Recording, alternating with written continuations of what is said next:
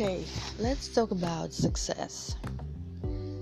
Not many people can achieve it, but those who can't always ask you, How can you do it? You can succeed things that you want to do by setting the goal and saying to yourself that you can every day. There are many obstacles in your way that will show you that it's not easy to do it. Definitely, the most um, difficult thing is that people around you are telling you that you can't. You cannot do this. You cannot do this.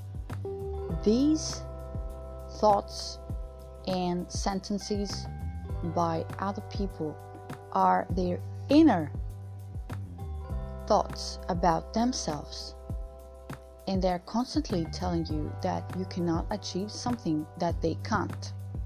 So, the better thing you can do is not to listen to them, go on your way, do whatever you want to do with any cost.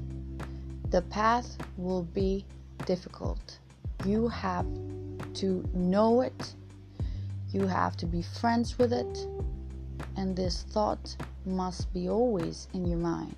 But whatever it happens, at least you have tried.